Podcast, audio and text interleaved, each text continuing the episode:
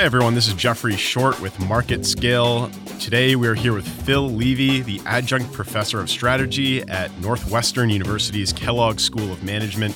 We're here to talk about the recent updates in the United States China trade war, uh, the tariffs that are being exchanged on both ends. Uh, Phil, how are you doing today? I'm doing well, thanks. How are you? I'm doing really well. So let's just dive right into this. Um, I think uncertainty might be the biggest word that I'm hearing um, when I'm reading stories about this um, ongoing negotiation, I suppose. Um, and so, can you just tell me in general, um, what does uncertainty do to sort of hamstring businesses in the United States? The businesses hate it. Uh, they have to make plans. They have to decide where they're going to invest, whether or not they can do that in the United States, or whether imported parts will be too expensive when you add in the tariff costs. And those plans need to be made months or even years out. And right now, they're having a very difficult time with that. Can you tell me a little bit more specifically about what industries or what types of businesses specifically are you know, losing right now because of these uh, ongoing negotiations? We have a whole range of industries and, and individuals who are losing. So, right off the bat, you have retailers who have been getting lots of goods, places like Walmart, for example, that uh, have been inexpensive, that they've been stocking their shelves with, and those are now looking to get more expensive. They need to think about whether you source from elsewhere. You have had uh, companies who are making products that are competitive exactly because they have inexpensive components coming in. And those components have gotten more expensive directly because of the tariffs and that's putting those companies at a disadvantage. If you want to think about, say, uh, GE medical devices, for example. And then you have the victims of retaliation, because when the US did this to the Chinese, the Chinese struck back. So if you want to think about farmers in the Midwest, those growing crops like soybean or sorghum, then they have seen the loss of some really important markets, and that came at a particularly bad time for them when you already had low crop prices.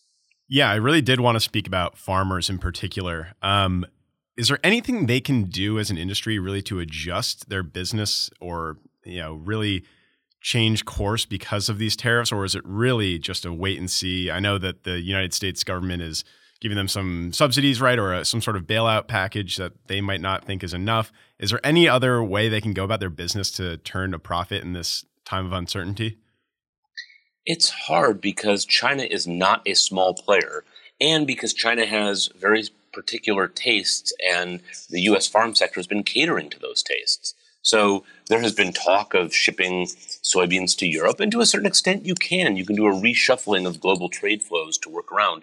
But the numbers I've seen say this isn't sufficient. This is still going to look like a dramatic drop in sales, and that is going to hurt them. As I said, coming at a very bad that is going to hurt them and it's coming at a very bad time. There has been one of the reasons the Chinese market has been so attractive to farmers is you also get an element of the Chinese using things that the U.S. doesn't use, such as various chicken parts um, or, or pork, for example. We use pork, but parts of the pig that, that may be uh, more desirable over there. That was pure pure bonus as far as U.S. farmers were concerned, and they had been thrilled to have those markets. Those are in danger, and the worry is if the U.S. proves itself to be an unreliable source, the Chinese find alternative sources, and even it, were the ter- trade war to go away, you still may have the loss of markets. Yeah, that's a very interesting point. I was actually going to follow up with the lasting impact. So, do you think that's a likely situation where some of these, you know, relationships between foreign businesses could be permanently strained?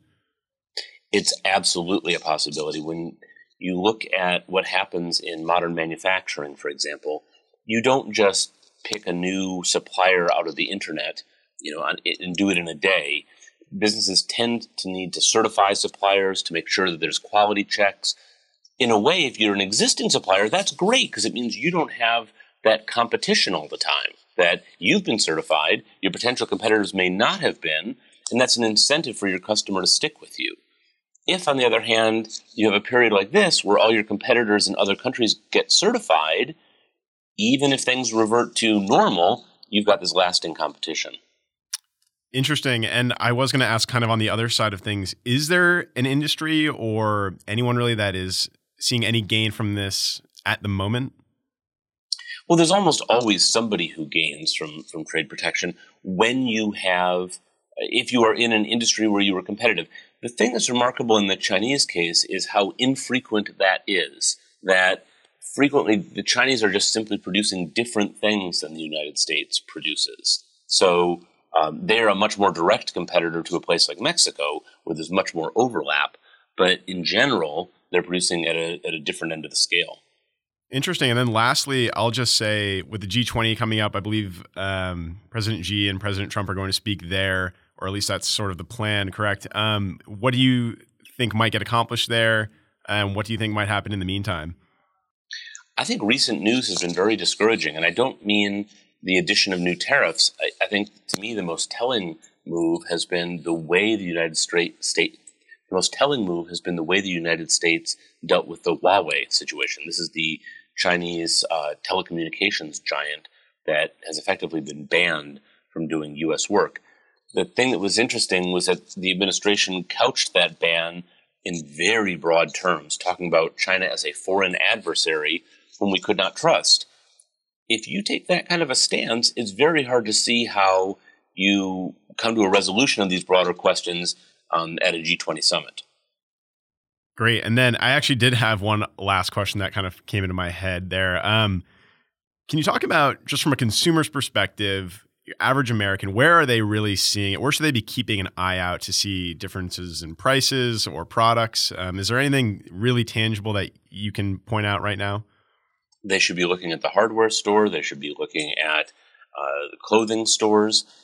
It's worth remembering that when the administration put on the initial batch of tariffs on the Chinese, they worked very hard to keep away from consumer goods, even though consumer goods play a huge role in our trade with China. They knew that this is the kind of thing that would hit consumers in the pocketbook. As President Trump has expanded the range of goods beyond that initial set, now he's having to move into those which consumers are much more likely to observe directly. And that's coming up.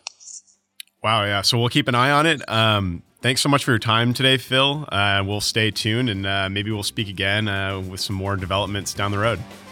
Thank you for having me. Yeah, of course.